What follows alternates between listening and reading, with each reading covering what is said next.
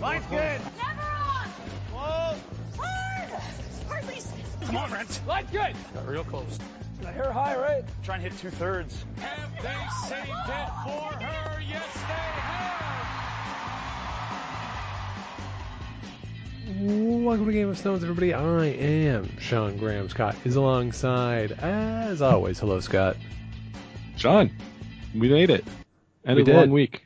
Yes, uh, we made it. It's Friday night here, just after 11 o'clock Eastern Time. The Canada Cup and the World Cup have finished for the evening. We are going to start our continuing daily coverage of both events in Estevan this evening, where the playoff picture is much clearer on the women's side than it was last night, and it is decided on the men's side. So let's start there, where the men have wrapped up the round robin, and over the course of six draws or six games for each team, over the course of three days, we've been able to get rid of three of the teams of the seven that started. John Epping, Matt Dunstone, and Reid Carruthers have all been eliminated. Dunstone and Carruthers eliminated early.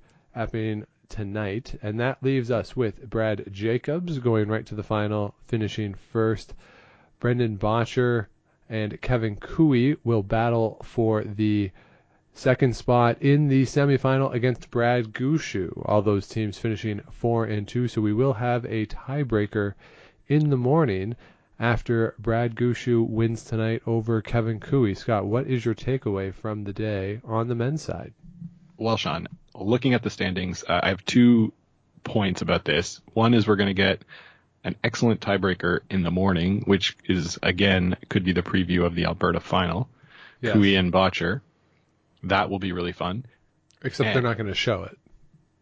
No, I mean we'll be watching the women's game, but you know, Which uh, makes no sense to me, just as a side note. Uh, uh, as a programming note, I, I don't understand why we're going to watch Rachel Homan and Ali Flaxey when we have a essentially a playoff game on another sheet. well. I, I I just don't understand that programming decision. Well, listen, Sean, I, I'm gonna say over under for number of ends before they switch it. It's gonna Uh-huh. be five and a half. Okay, that that that assumes Rachel Homan blows out Ali Flaxey. Yeah, exactly. Okay, I don't think that's crazy to think. all right. So, you know, okay, sure, we missed a, a couple of ends, but we'll go over there. Kathy will have us covered. No big deal. Right. And the other thing I want to take away from this men's game, did you see the end of the Jacobs Epping game this afternoon? I did not no. John Epping was in a great position to steal, or at least hold them to one. His last draw came too deep, gave Brad Jacobs a kind of ridiculous triple, Oh wait, actually I did see this. which yes. he Ah, made. Now, yes, an in-off triple. now if if John Epping Stone stops a foot higher, that shot's not there, Yep. and we have a five-way tie at four and two. Now I know what you're going to say. You're going to give me this Mike Wilner alternate universe, uh, alternate timeline theory. Yeah, it creates a new space-time continuum, and you cannot assume that everything tonight would have happened the exact same. No, no, I I understand, but wouldn't that be fun if we had five teams tied at four and two? Well, Vic's head would explode. That exactly, that would be, that so would- fun. um, yeah, but that was a pretty ridiculous shot. Uh, yeah, that that Epping Stone, they sort of cooked it a bit. It was a, a combination Yeah. of a little too much weight and overswept, and left it pretty much in the one spot that gave Jacobs a chance to win the game. And and he made a beautiful shot. He had to hit that pretty thin. Uh, I think they said a thin third, uh, as they were I calling think it. I think it was a thick quarter, Sean. Oh, Thick okay. quarter. Excuse me. Yes, got to get that right. Uh, what I liked about it though was uh, obviously a tremendous shot, and Jacobs and the Harndens were pretty fired up, and Marc Kennedy was just doing his Marc Kennedy thing, uh, sweeping the red rocks and saying, "Nice shot, okay." Uh, while the other guys were doing their uh, "come on" and all that stuff. So I did enjoy Yeah, that, but- just the the difference between them personality wise. I enjoyed the Marc Kennedy aspect, but uh, it just reminded me why I don't really like watching these guys play. Like, ugh. Right. Yeah, like- but, I mean, but he made it. I mean, he made a really hard shot. You line that up for most players in this field, I, I would say it's a 50-50 shot for players in this field. It's certainly at the club level. At the club level, it's like a one in a thousand shot. So I mean, it's a really impressive shot to win a game at a pretty big event. No doubt, but I'm reminded of my friend Kashi always said, you know, he used to teach boys basketball uh, when they're you know, 10, 10 years old, 11 years old, and they used to get really fired up whenever they made a shot, and he would say to them, listen, just act like you've been there before, you know, act like you've been there before. And, uh, that was what, that's what I'm thinking when I see these guys getting, you know, they're red in the face and they're just like veins popping out and you think, yeesh, settle down Yeah. guys. Yeah, I mean that bugs me when when they get mad and and start getting on each other when they miss. But I mean to make a shot to win a game to get into a final that booked him the spot in the final.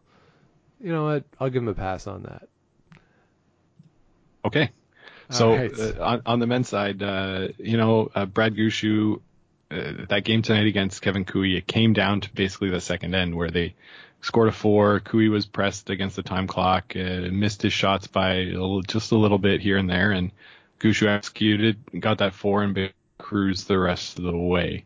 Uh, yeah. So that I, shot for four was incredible. Angle raise double. yeah, Uh, incredible. A chance for a five on They that. had a chance for a five. I thought they were going to play it the other way uh, and not do the run back, but uh, yeah, you know, uh, all credit where it's due. He made a pretty tough shot after leaving the ice for what seemed like a bathroom break. Maybe. Uh, they said he wasn't feeling well, so uh, you know, to to be able to come back on the ice and and execute like that, good job by him. So I I'm still uh, you know, Jacob's playing really well, but still kind of on the Gushue train here for this uh, this event. What about you? Uh, not as much. No, I, they they struggled with those two wins on Wednesday. Even tonight, something felt a little off Well, it with was this his team, stomach there, Sean. and I, I don't know what it was. Um, you know, they they get that four, and then they trade deuces back and forth, and it, it just felt just just not as crisp as we've seen him and them as a group. Mark Nichols was the low man in the game Mhm. at 78%, which is still really good, uh, but not accustomed to what we're seeing. I, I just they, they just feel like they're just on the wrong side of an inch here and there, coming up a little short, a little deep, and and you're just so used to seeing these guys being exact, and they're not exact right now, and that in this field is the difference, or could be the difference between winning and losing, because everyone is pretty close together, with the exception of certainly Carruthers and Dunstone at the bottom. Yeah, and I mean, looking throughout the competition for Mark Nichols, that's his first game below 80%, his first minus of the competition too, and he's at plus three. So, uh, you know, he's he's still doing the job. Uh, yeah, he had a, a, a down night tonight, but uh, you know, we see them all up near the top of the uh, top of the standings for player percentages, except Brett Gallant there in the right in the middle. But you know, you, this team is really good and they're where they should be. It's just can they bring down? Now they got to play two games to get to the final, and whether they can can do that, uh, capture some magic two games in a row, we'll have to see. Yes, we will. So, as we said, the matchup tomorrow morning is Brendan Bottcher against Kevin Koe. And of course, Brendan Bottcher gets into that tiebreaker by beating Brad Jacobs tonight Mhm. in that last draw, handing Jacobs the their first loss of this event with a 7-6 victory. Bottcher picks up a deuce in 10 after giving up a steal. Uh, came up, he threw. I don't know if you saw that shot, the update in nine. He sort of had to feather one of his that was on the edge of the forefoot into the button area, and he whipped it down the ice and papered it over, not far enough uh, for the steal one. But they come back and they didn't really show this end, but uh, Bottcher had an easy shot for his deuce. He just again basically whipped it, and was able to roll out, had the catchers there for a deuce. Not really sure how that end set up for them, but seemed like a pretty straightforward two for them to get the game and hand Jacobs the first loss, get them into that tiebreaker against Kevin Koe. Yeah, Sean. So uh, with the playoff picture set, who you got? Are you changing your picks at all? No, I'm no, nothing, no, I'm not. Um, the the team that I thought would win is still there. Yeah. Uh, you know, I think all three teams that I picked to make the playoffs are there. Uh, right, I believe You I got- Bottcher, Gushue, and Koe. You had Bottcher to win, Koe and Gushue. Yeah, so I'm not going to move off of those uh, at this point. I don't really have. Yeah, I'm just going to stick. I'm just going to stick with it. Uh, you know, I mean, your your picks are made, Sean. You can't change them, but if you Right. could, would you? Um, uh, you know, I, I, I might. Yeah, I, I was skeptical that Marc Kennedy and Brad Jacobs would be able to mesh on such short notice, and not a reflection really on either one of them. It's just a reflection on not playing together. Marc being a lefty, and the different curl that you get out of a lefty versus righty players. But Marc Kennedy is so good. Yeah. and uh, just in all aspects that you know having seen three days I, I would favor jacobs not only because they're in the final and they obviously have the best chance to win out of all these teams because they're the only one that is in the final but that combination has gone really well Yeah, no doubt, no doubt. Uh, for me, I'm uh, not going to change my pick, so I, I'm still confident Brad Gushue can get there and get the job done. So why don't we move on to talking about the women's side? Yes Where- shift over to the women where as you as I think you were about to say scott uh, it's not really all that interesting Uh, not too interesting, no. Uh, there's a small chance of a tiebreaker. eh, Should Rachel Homan lose to Ali Flaxey, which I don't think either of us expect tomorrow morning. No, uh, and at And the same time same with time, that, Casey need Casey Scheidegger. Scheidegger. Yeah, she has to win her game against Darcy Robertson. So two things have to happen there for us to get another playoff, or excuse me, another tiebreaker. Doesn't seem that likely. Doesn't seem that likely, and so uh, if things play out the way we expect, we get Kerri Einarson, Jennifer Jones, and Rachel Homan into the playoffs, and that Sean is the three teams that you picked to get into the playoffs. So there you go. So there you go. And, uh, you know, uh, playing out a bit chalky. Well, yeah. Yeah. um, that's, but again, I mean, that's obviously what we expected coming into the week, and it's hard to really be surprised by it because there's this gap that we've talked about. We talked about it all summer. We talked about it at the end of last season and, and into the fall here. There is a gap here between the top teams and that next level, and, and there's this concentration. Certainly, Jones, Homan, and then Einarson is pushing into that. Scheidegger's trying, and and you know we we love Krista McCarville, and we think that she is capable of that. But there is a, a definite drop off after those top two, and then Einarson actually might be by herself in just sort of one A, and then mm-hmm. it's everybody else. Yeah, I agree. I agree. So, you know, any, is there any other storylines here going into the last day, last round robin day? I, I mean, I can't really think of anything. The only real thing is Rachel Homan is still not playing. Like she's not there yet. Uh, sh they- they're not. They're not. It's sort of like Brad Gushue that you're just used to seeing them be really good, really exact, shoot numbers in the high 80s, and they're they're not there, and they seem uncertain. That game against Darcy Robertson this morning that they played, uh, Rachel had to draw to win in the 10th, and they win 7-6 there. But that was a struggle the whole way through for them. They cracked a, a three in the eighth end, but otherwise they were just pulling singles, and, and they really didn't have a lot going in that game. And it's just not what you expect from this team. So I, I don't, I just don't, I just don't know what what to expect. And when you look at the standings here, uh, assuming that Kerri Einarson and Jennifer Jones both win their games this uh, tomorrow morning.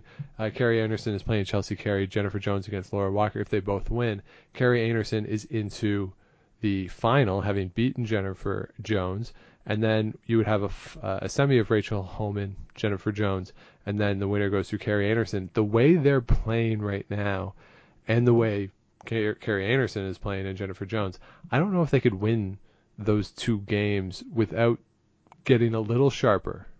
Okay, so I'm looking at the uh, the percentages right now. If you had to guess who was the top women's skip in the competition and what the percentage was, what would you say? I would say that you're gonna tell me that it's Rachel Homan at like 86% or something. Uh, so actually, no. Rachel is uh, tie, well, second or or third, I would say. Uh, there's a tie for first between Darcy Robertson and Casey Scheidegger at 79%.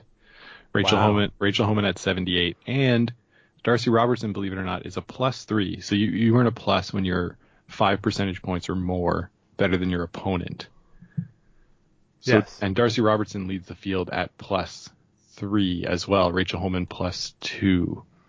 She had she did have a low game of 64, uh, which was not great there in the in the sixth draw, but uh, I mean otherwise 84, 84, 84. It, it's it's not what you're used to, but she's still near the top of the standings, and like Emma Miskew is near the top, uh, Joanne Courtney's the top second, so uh, they're they're not playing that poorly, but in comparison with how they usually play, uh, there's more shots being missed than we're used to seeing. Yeah, and, and a lot of discussion too that that feels like they're uncertain about draw weight, which we saw, Mhm. of course, in the Olympics a lot. And and when this team's good, and Rachel's going down to throw a draw, there's the high fives. They have a brief little conversation. Uh, Lisa asks how she's throwing it, and she throws it and she makes it. Uh, and, and here we, we, the longer the conversation is with Rachel and the hack, the more uncertain they seem, and as a result, the more they they miss. You know, when when they have it in their head and they know what the ice is, that confidence is just so apparent for Yeah. them out there, and they they just don't have that thus far this week. Absolutely, and and even team wise, the they're leading the the pack in terms of stats with an overall shooting percentage of 81, which is top of the tables. I mean, I, Einarson and Jones are at eight, both at 80, so it's not that like a huge blowout or anything, but yeah, it's uh, it's a little bit surprising that they're not sharper, but they are still capable. We've seen them do it, so it wouldn't surprise me at all for Rachel Homan to come in and make some noise in these playoffs. The one other storyline that I was thinking about was does Kerri Einarson now have Jennifer Jones' number? We know Yes. going into the Scotties last year that it was yes. 19 and 1. I think they've won 6 in a row now. I, bel I thought it was five uh, that I saw. guess- And, and you're right, the Scotties final was the last time Jennifer Jones beat her. They, yes, they haven't and- they haven't beaten her this year.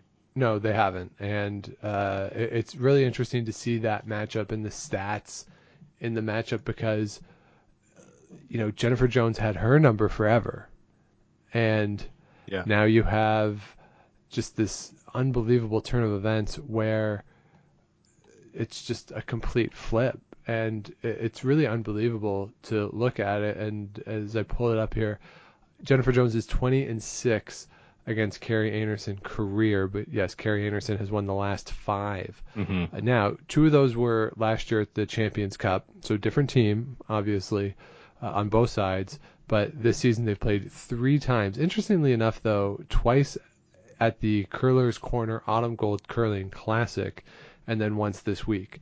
So, you know, the the two in one week there uh, within a couple days uh, in October, and then the event this week. But you know, five in a row is five in a row. And if you want to broaden it out too, she's won six of nine. So Jennifer Jones won the first 11 uh, times they Yeah. play. Oh no, that's not right.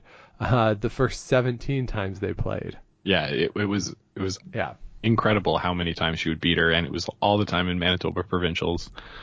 And now it seems like uh, they might have turned the tables, and at least Einarson knows she can beat her.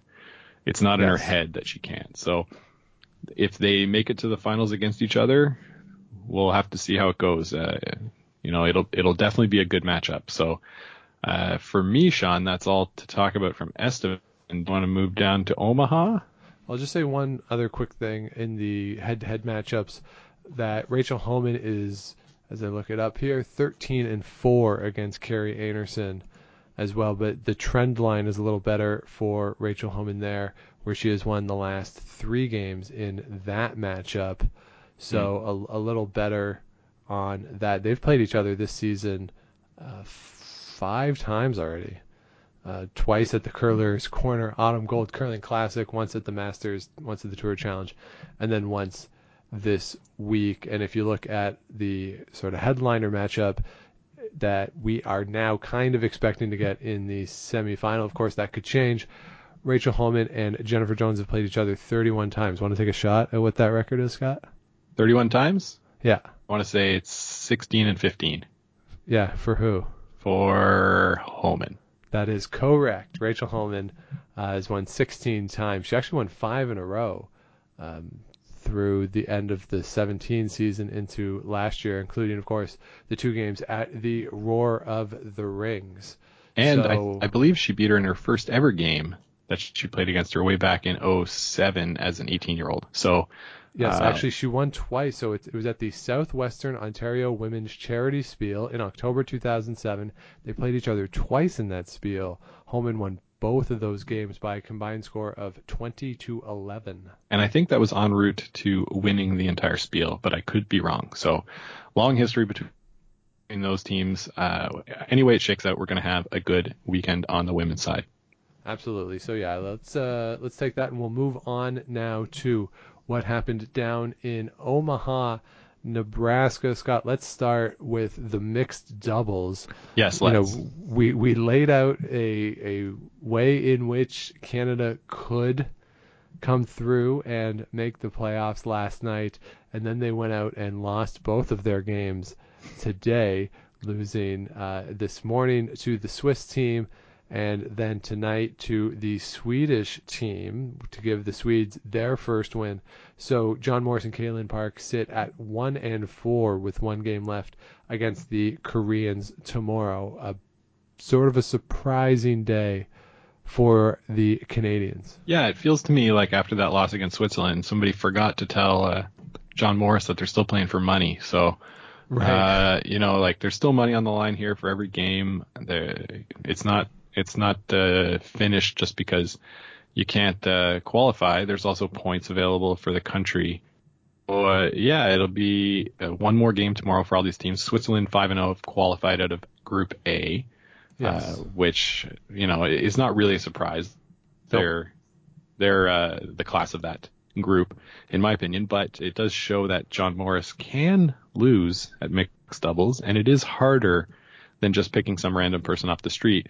Not that Kalynn Park is a random person off the street; she's very successful in her own right. But yeah, so yeah. just yeah, send an email to Steve Simmons. Let him Tell know. Steve Simmons, yeah, that he can't do it. And uh, you know, Jared Allen learned that uh, last week in uh, at the Bonspiel down in the states that you can't just put a team together and win on tour without having curled for for more than a year. So Yes. yeah, uh, you know, it's not really surprising that Switzerland's coming out of there, but a bit surprising that Canada has only one win.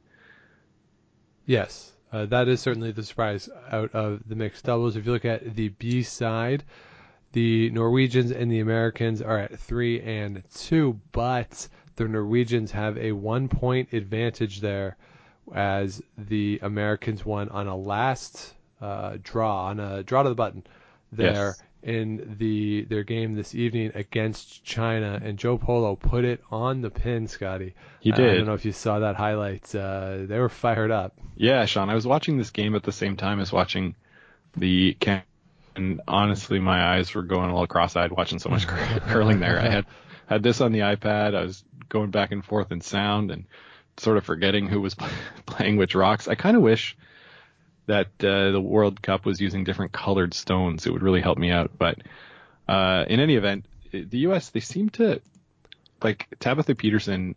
I she really didn't want to play a shot that they had played in the sixth end to.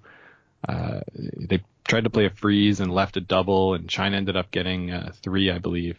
Uh, maybe not three, but at least two, and uh, really getting back in the game. And she, you know, talking to the coach on the backboard, she was saying, "I really didn't want to play that. Uh, you kind of talked me into it. Like, uh, I, I kept saying, "Is there a double? Is there a double?" And I, I really sort of fell in love with her because it reminded me of me t- talking to you at our games there on uh, on Monday night. But no, there's still a chance. Norway's playing China tomorrow. Uh, if they get three points, they're in.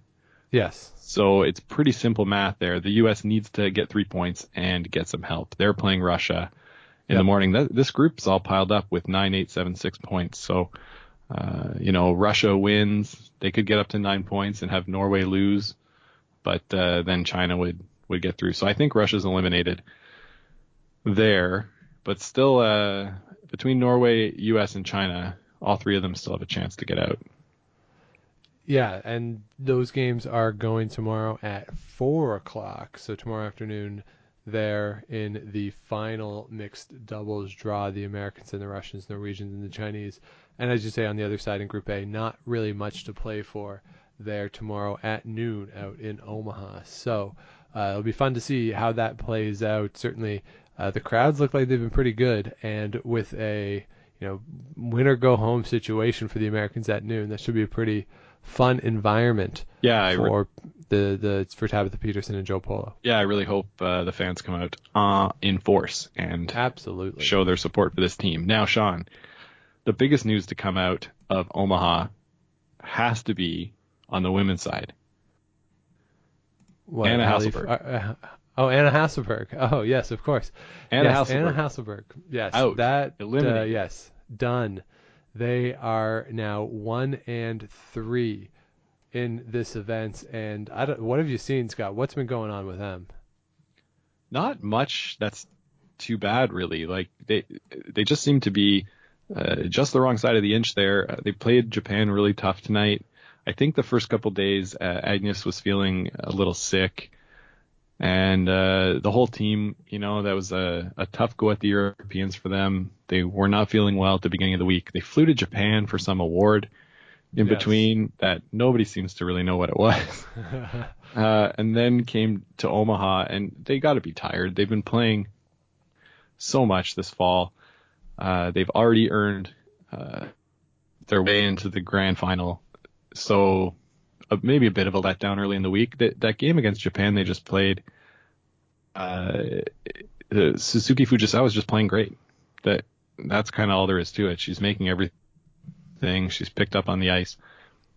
That yeah, it's uh that's sort of all I see as the the reason for Sweden not uh, not getting in there.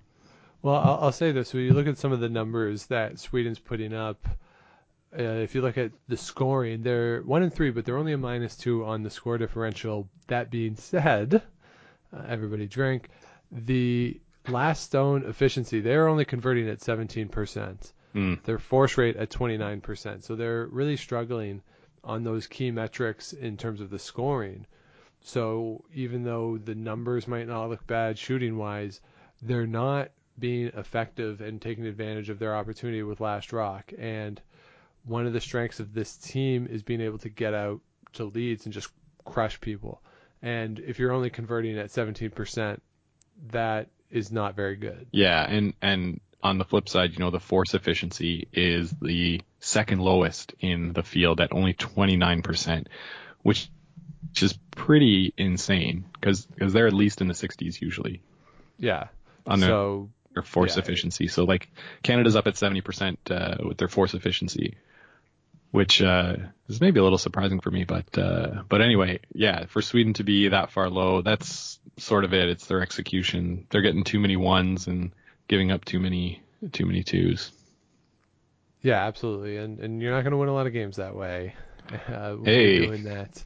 Uh, this is my gunner analysis. Uh, speaking sure. of whom, let's move over to Jason Gunnlaugson. Do do we want to touch on Pool A uh, for the the women or no? Oh yeah, let's talk about Tracy Fleury, who uh, now sits as we speak at uh, two and two. Is that right? Uh, they're at they're at uh, two and two. Yeah, two and two, Yeah. leading leading the pool with nine points. That's because they got uh, their their losses have been in extra time. But that doesn't equal nine. Oh man, math. It's too late to do math, Sean. Yeah, so, something seems a little off here with the world curling uh, live scoring. Uh, the Koreans are at three and one. The Americans are at two and two, and the Russians are at zero and four. And Tracy Fleury comes through here today with a couple big wins.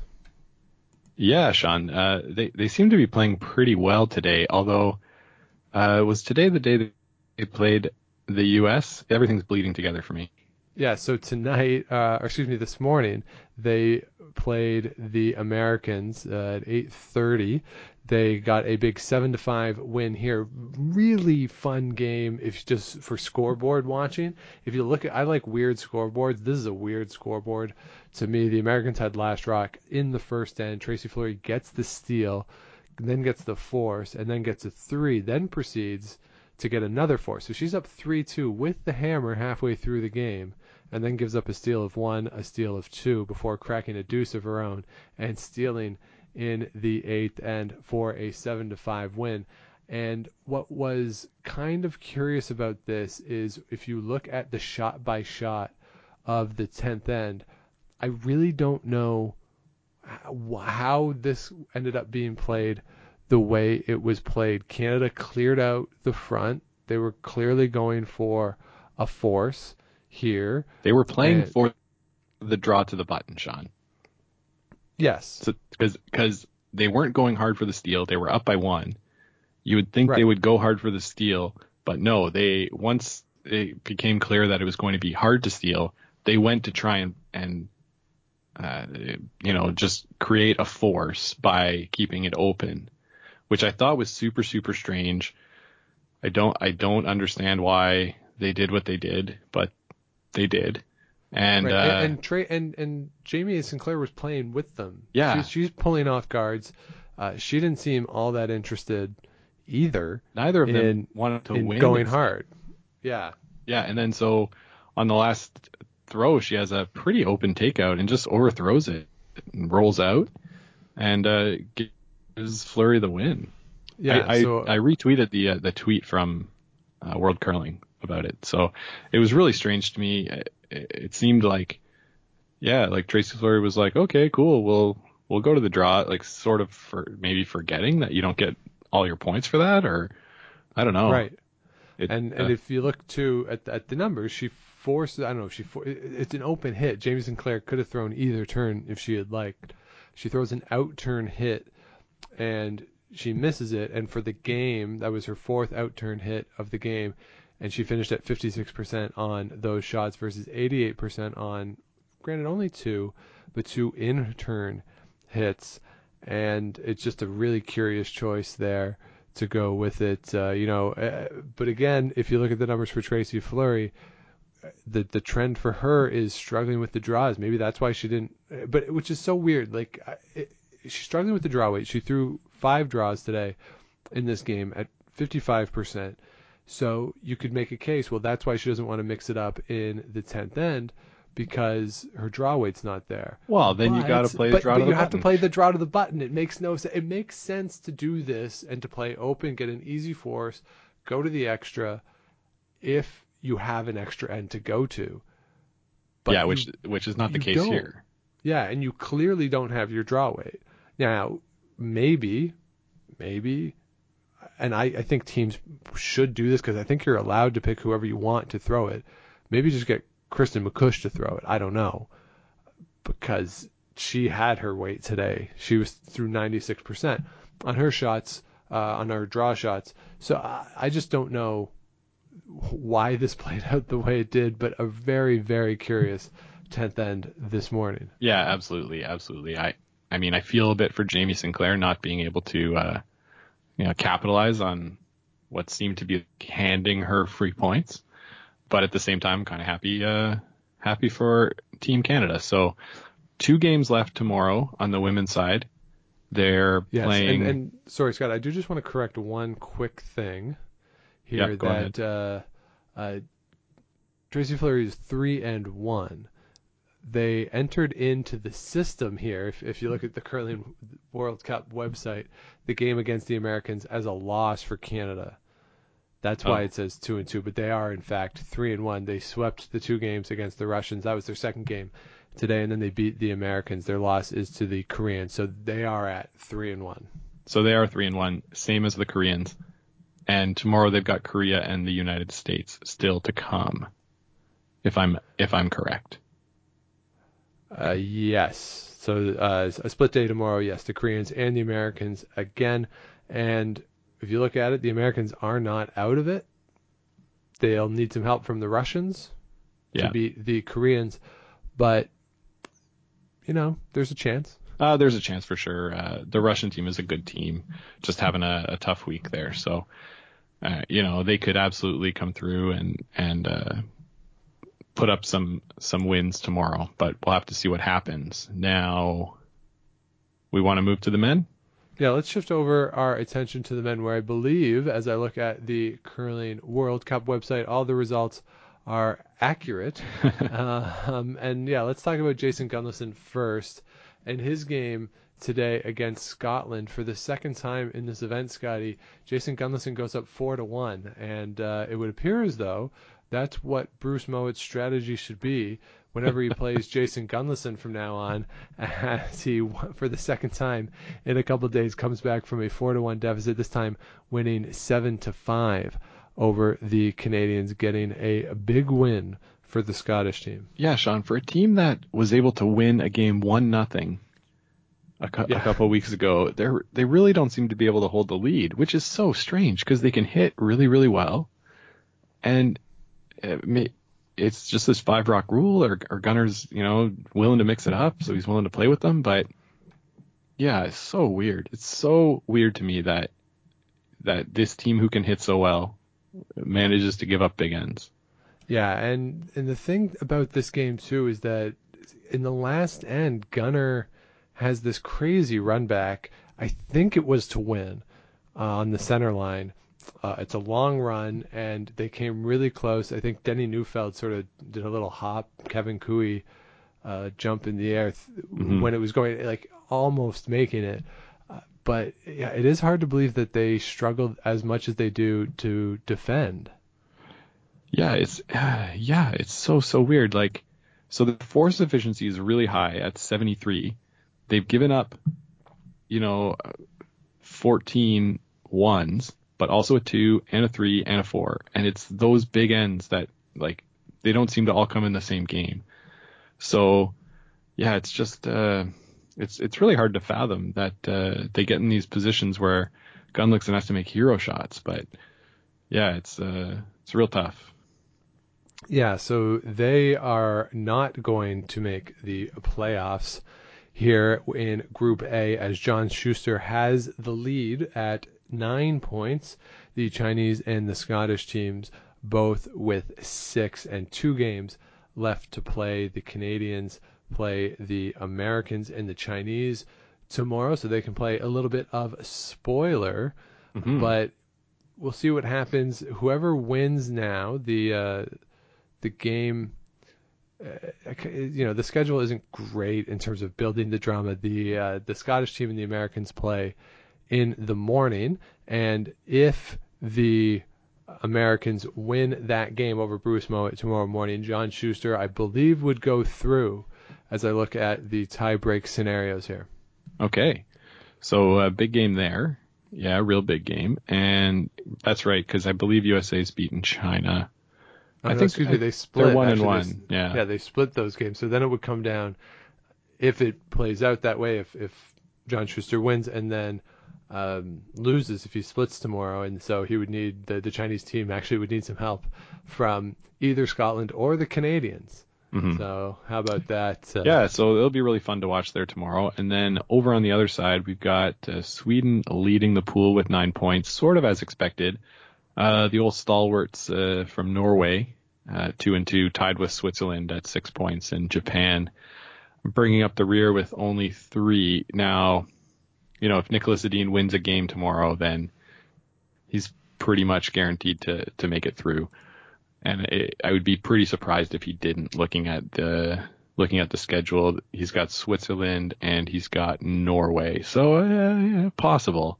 But Yeah, if he wins one of those games, uh, uh, wins one of those games, pretty much guaranteed a spot. Yes, uh, pretty much, but not quite. There's Well, a there yeah, is a like if if the if he if he beats Thomas Ulsrud in the morning, but loses to the Swiss and the Swiss beat the Japanese, then we're tied, and we're at the draw to the button again. So Yeah, but that's know, it- Switzerland, Norway. Uh, I guess that game just finished, eh? Switzerland, Norway. yeah. Okay. So we got the uh, the Swiss winning tonight over Thomas Ulsrud, Mhm. six to five. Yeah, that was the at four o'clock actually, but yes. So okay, uh, right on. We'll, So we'll yeah, so th- so there's a see there's a what path happens. here. Yeah, there's a path here to get to a draw to the button.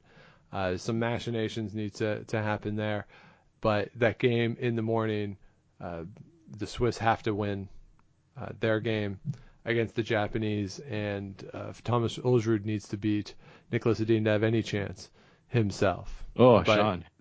Well, But uh, there's there's yeah. a way. There's actually there, there's a way in which we could go into that last draw. Uh, sadly, they're not playing at the same time. Uh, the the last draw, the Norwegians are playing the Japanese at four, and then the Swiss are playing the Swedes at 7:30. So they're not going to be on the ice at the same time, which is kind of sad to sort of see how this all plays out. But there is a way that after the morning, the Swedes, the Norwegians, and the Swiss all have nine points. oh boy. Well, yeah, you're right, Sean. But Get you your know, abacus out, Scott. it's super confusing and if it's really confusing for me i'm sure it's confusing for everyone listening. So let's not uh, slam everybody with with numbers too much uh, going forward. Let's uh, wrap it up talk about what we're interested in for tomorrow. Is there one thing that you're interested in seeing tomorrow? Uh, one specific thing, not really. I mean, I'm curious to see, of course, how these playoffs shake out. At the World Cup. And just looking around at what's going on, I, I do want to see if uh, Satsuki Fujisawa can wrap this up, and then obviously to see who she would play in a final if Tracy Fleury can can come through, win her two games, and if we have a Canada Japanese final, I, I don't think anyone would have thought that. So I would say that the women's side at the World Cup is maybe the most interesting in that it is the least chalky of everything that we've seen here. i'd agree i'd agree for me i want to see if john morris and Kalynn Park can finish it off with a win. I want to see that against Team Korea. I, maybe I'm the only one, but I like watching mixed doubles at the Canada Cup. I really want to see, uh, I really want to see a Rachel Homan match up against uh, Jennifer Jones or Kerri Einarson. I'm looking forward to the semifinal, maybe more than the final. I've got. I was going to turn my alarm off tomorrow, Sean, and Uh-huh. I think I'm still okay to do that because it's very late Yes. and uh, my eyes are going all over the place watching so much curling. But you know what? I love it, and I'm really happy to do it, and uh, excited for one more day, two more There days. Two more days, yeah. So, uh, and, and just one quick thing. We will talk about this when we wrap up the weekend. Maybe we'll do this Sunday night or, or, at another time. Uh, Brent Laing put out a tweet today saying or asking if people liked the new timing rules that were in place for the Canada Cup, and the response online was overwhelmingly negative, especially from the players. Uh, Braden Moskowy was a little outspoken about it, and some of the other players Hmm. who are playing this week don't like it. I gotta say, for TV purposes, I think it's great. They they're they, they're not rushing as much as they were on Wednesday. We did see Brendan Bottcher had another time violation Yeah. today, but that was in a game that he was already down eight two or something, so they were kind of out of it anyway. But uh, the thing that I've noticed is that every draw so far that I've I've watched, they're out in three hours. yes, And at the Scotties and Brier World Championships, you're routinely looking at 315, sometimes three and a half to get through games. And now they're they're they're playing much more efficiently. And I gotta say, the th- the thing that's really great about curling isn't standing around watching Braden Moskowy talk for five minutes. With all due respect, and you know, throw your damn shots. And and somebody did bring this up on on Twitter as well that the the long discussions that we've seen in past years start to filter down to the club level. People see it on TV, play it at the club level. We played an interminable game uh, in, in our league a week and a half ago where people were just like the third was going down on every one of his shots to have a discussion and they would take you know themselves 15 minutes to play an end and i like this and the more we can do to make the game have pace hmm is is the best. So I just wanted to comment on that because there was discussion online today. That's how I feel about the timing rules. I don't know, Scott, if you have 30 seconds on what you think. Ah, I, I don't know. It's it's whatever. Yeah, I I don't really care one way or the other. So that's my 30 seconds. All right, there you go. So uh, so that's what we got for you. We have one more wrap up of the night uh, going into another day, which will be tomorrow night, Saturday. Yes, we are doing a big Saturday night events wrap up tomorrow after the semifinal tomorrow night, which will be the women's semifinal, I believe, from Estevan. And the uh, curling World Cup will be all wrapped up there. We'll have the finals there, so we can talk about all the fun stuff. We have we'll have five games left to talk about once we get to tomorrow night. The three finals from Omaha, the two from Estevan. So please do join us and do subscribe on the iTunes, the Google Play, wherever it is you get your shows, so that you don't miss the rest of our daily recap of a big week in the world of curling. You can follow along at Game of Stones Pod on Twitter and Instagram, and you can give us an email at Game of Stones Podcast at gmail.com. So everybody sleep fast. Games are kicking off in Estevan in about 10 hours and about 8 hours in Omaha. So, until we talk to you tomorrow night, keep your brooms on the ice and don't dump that intern.